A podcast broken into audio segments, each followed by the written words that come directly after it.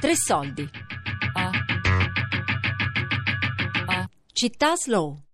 La rete dei comuni che si impegnano a migliorare la qualità della vita. Di Piero Cannizzaro.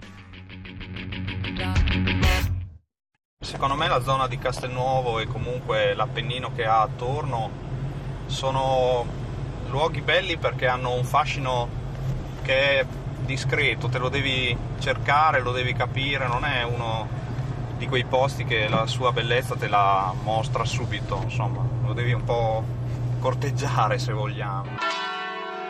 Il nostro viaggio slow oggi ci porta a Castelnovo nei Monti. Castelnovo nei Monti è immerso nelle bellezze e nella cultura dell'Appennino reggiano, a circa 700 metri di altezza.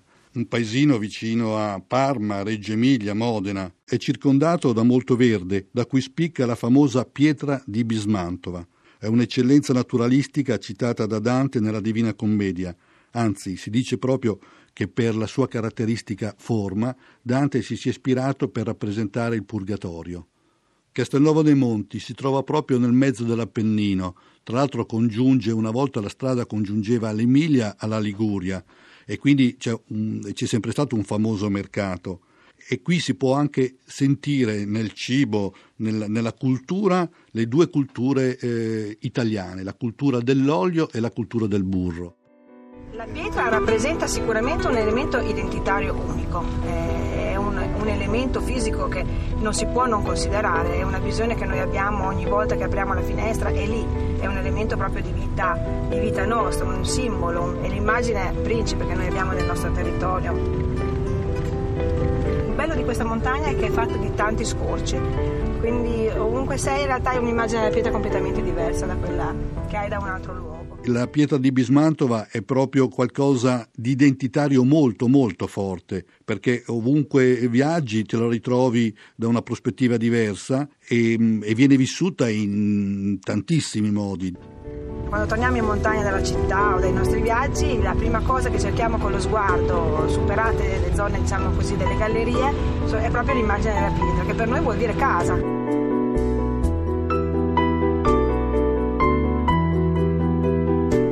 Castelnuovo Monti, insieme al suo Appennino e al Monte Valestra, era il luogo in cui passava il limes tra Longobardi e Bizantini.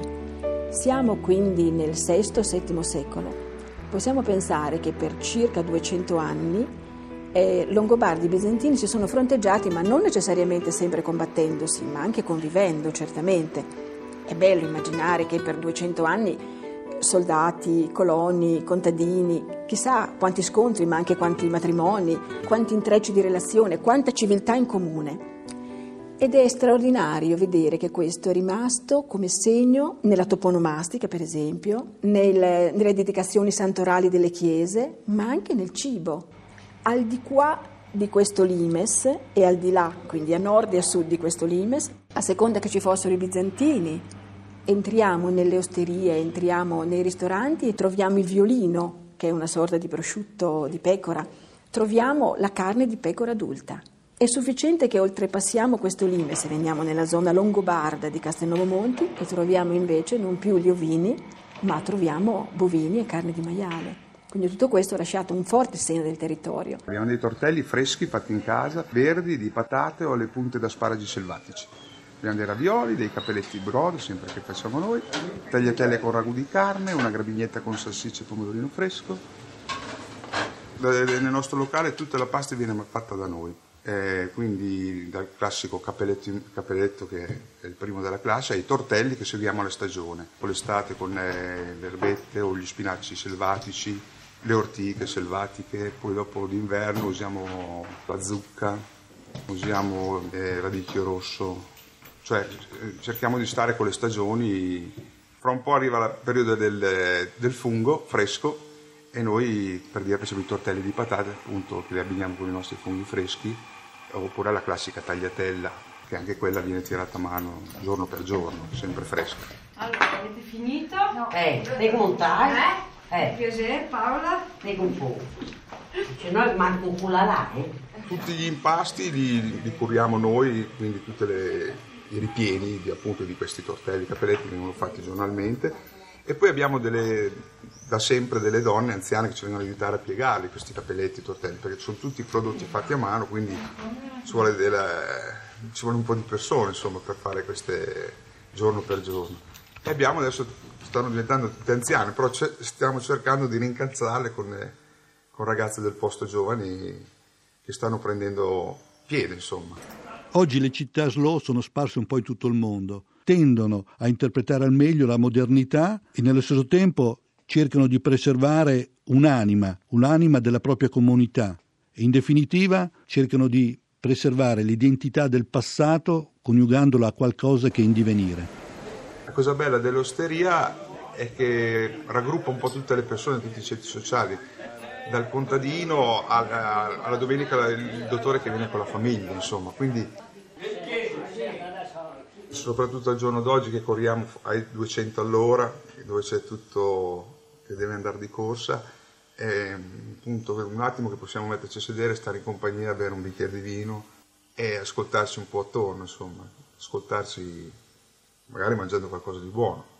Noi qui siamo in una latteria di montagna, una delle più grandi, c'erano sette caseifici piccoli tra, tra aziendali e cooperativi e le, pian piano li abbiamo inglobati in questa latteria produciamo solo formaggio proveniente dai pascoli e dagli allevamenti di montagna.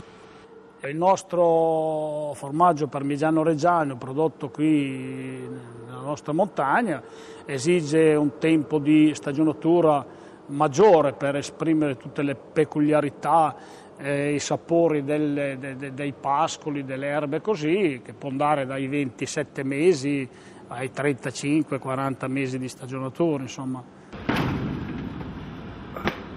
Castelnuovo nei Monti è un crocevia, è sempre stato un crocevia di sapori e di profumi, soprattutto il fatto che si trovava a metà tra l'Appennino e, e la Liguria. Di qui, per esempio, passavano i carri per portare il pesce e le alici, per esempio, della Liguria, e per trasportare invece l'olio, vari utensili che si producevano, per esempio, in montagna, al mare. primo Capanne che fa le campane c'è una traccia del, del Settecento, risulta dagli archivi di Parma dove parlavano proprio di un fonditore Capanni che era stato chiamato per fare un certo lavoro. Ecco, e poi da lì generazione di Capanni fratelli, anche con fratelli, incominciarono a diventare un, una serie di fonditori e alcuni di questi, uno di questi un Paolo, eh, con dei figli ha continuato a fare prevalentemente le campane, da Paolo Enrico, da Paolo Enrico eccetera, sono, hanno continuato a fare campane.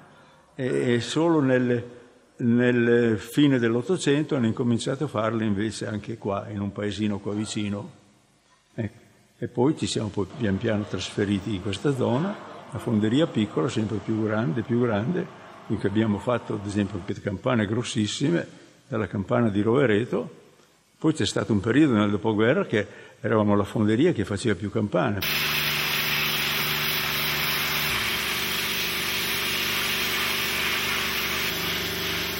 Fatta la ricostruzione delle campane, diminuisce il lavoro, le chiese nuove nel dopoguerra ne hanno fatte molte, ma adesso di chiese nuove ne fanno poche, poi dopo sono entrate anche gli usi delle trombe elettroniche e tante altre cose, per cui il lavoro delle campane si è ridotto.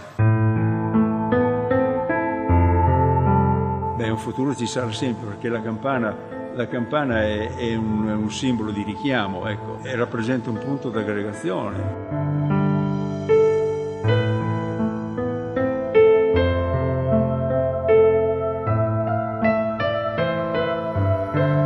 Questa scuola stiamo cercando di attuare un progetto sostanzialmente di vita, più che un progetto didattico, che metta al centro il nostro territorio, i nostri luoghi, le nostre bellezze, le nostre potenzialità e che faccia sì che i bambini diventino davvero cittadini di questi luoghi. È un progetto che fa dell'appartenenza al proprio territorio un elemento forte. Abbiamo iniziato il nostro percorso con un anno di vita nel bosco proprio scuola vera e propria nel bosco, tempo bello, tempo brutto e abbiamo capito che quando i bambini scelgono le loro piste, le loro ricerche, raggiungono degli obiettivi incredibili. Nel bosco si fa davvero scuola, eh, si acquisiscono tutte le competenze di tutti i tipi e si impara ad amare la natura e soprattutto ad osservare, ad apprezzare, a scoprire, ad amare la bellezza. Eh, lo stupore è stato veramente l'elemento portante di tutto il nostro percorso. Abbiamo girato i boschi intorno alla pietra di Bismantova, eh, vedendola da tutte le angolazioni, scoprendone anche i particolari e apprezzandoli. Abbiamo cercato di interpretarla. Un altro percorso è stato l'orto, bambini più piccoli in orizzonte più vicino, che però riproponeva stesse, gli stessi valori sostanzialmente. Ha dato dei grandissimi risultati, perché in realtà eh, l'orto ci ha permesso di imparare la cura, il prendersi cura, il rispettare, attendere, portare pazienza, eh, avere volontà, fare fatica, ma per arrivare poi ad avere un risultato. E, e, questo significa anche, loro lo hanno proprio capito fino in fondo, che quando tu la natura la rispetti ti dà anche delle grosse soddisfazioni. E puoi veramente pensare di vivere in un altro modo. Terra, giunta vera contadine di pasture terra fantanet men castigna catarvolta la chigna quando ho incominciato a scrivere questi testi li scrivevo subito anche un po' in italiano un po' in dialetto perché il dialetto esprimeva la storia esprimeva la gente, i luoghi e tutto quello che è stato nella nostra vita c'è la vita di mio nonno, di mio padre, di mio bisnonno, quindi generazioni su generazioni. E il dialetto è strano perché il dialetto che parliamo noi sull'Appennino tosco-emiliano è un dialetto che ha sì un'etimologia, quindi una partenza latina, diciamo, però è, è, ovvio che è legato proprio ai luoghi, quindi partendo dai Liguri ai Celti, ai Bizantini, ai Longobardi, arrivando fino a Napoleone e abbiamo dentro tantissime cose, tantissime parole che rappresentano questo territorio bellissimo. Il dialetto innanzitutto non ha le doppie, quindi il dialetto è una, la parola è tronca, cioè la, la, parola viene dimezzata, quindi se tu vuoi parlare in dialetto, eh,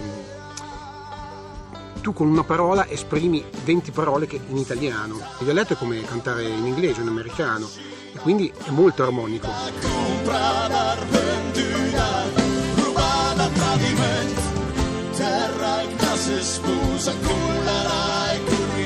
Il nostro territorio si caratterizza anche per eh, una forte presenza del volontariato che si esprime in vari settori.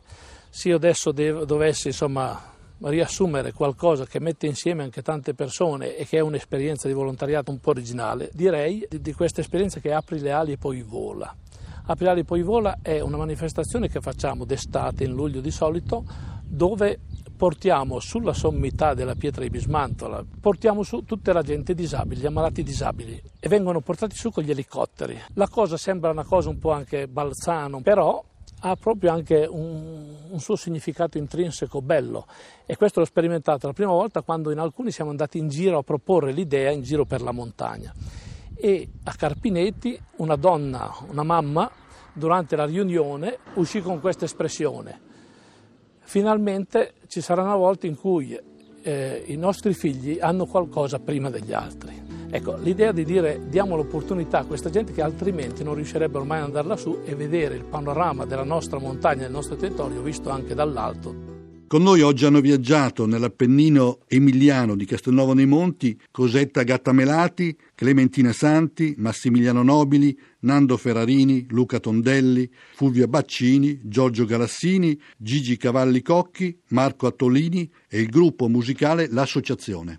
Voglio rotolare come un sasso in una scarpata, cadere da un prato un torrente e farmi trasportare dal vento con le foglie di castagno che mi fanno compagnia. Voglio pulire tutti i castagneti, i torrenti, i ruscelli che scendono a valle dall'alto crinale. Voglio vedere correre liberi i cavalli del ventasso, rivoglio i pastori, le aquile, volare sopra il casarola e i lupi gironzolare attorno alle case.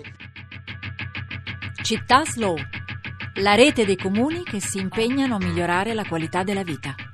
Di Piero Cannizzaro. A cura di Fabiana Carobolante, Daria Corrias, Elisabetta Parisi, Lorenzo Pavolini. Tre soldi chiocciolarai.it. Podcast su radio3.rai.it.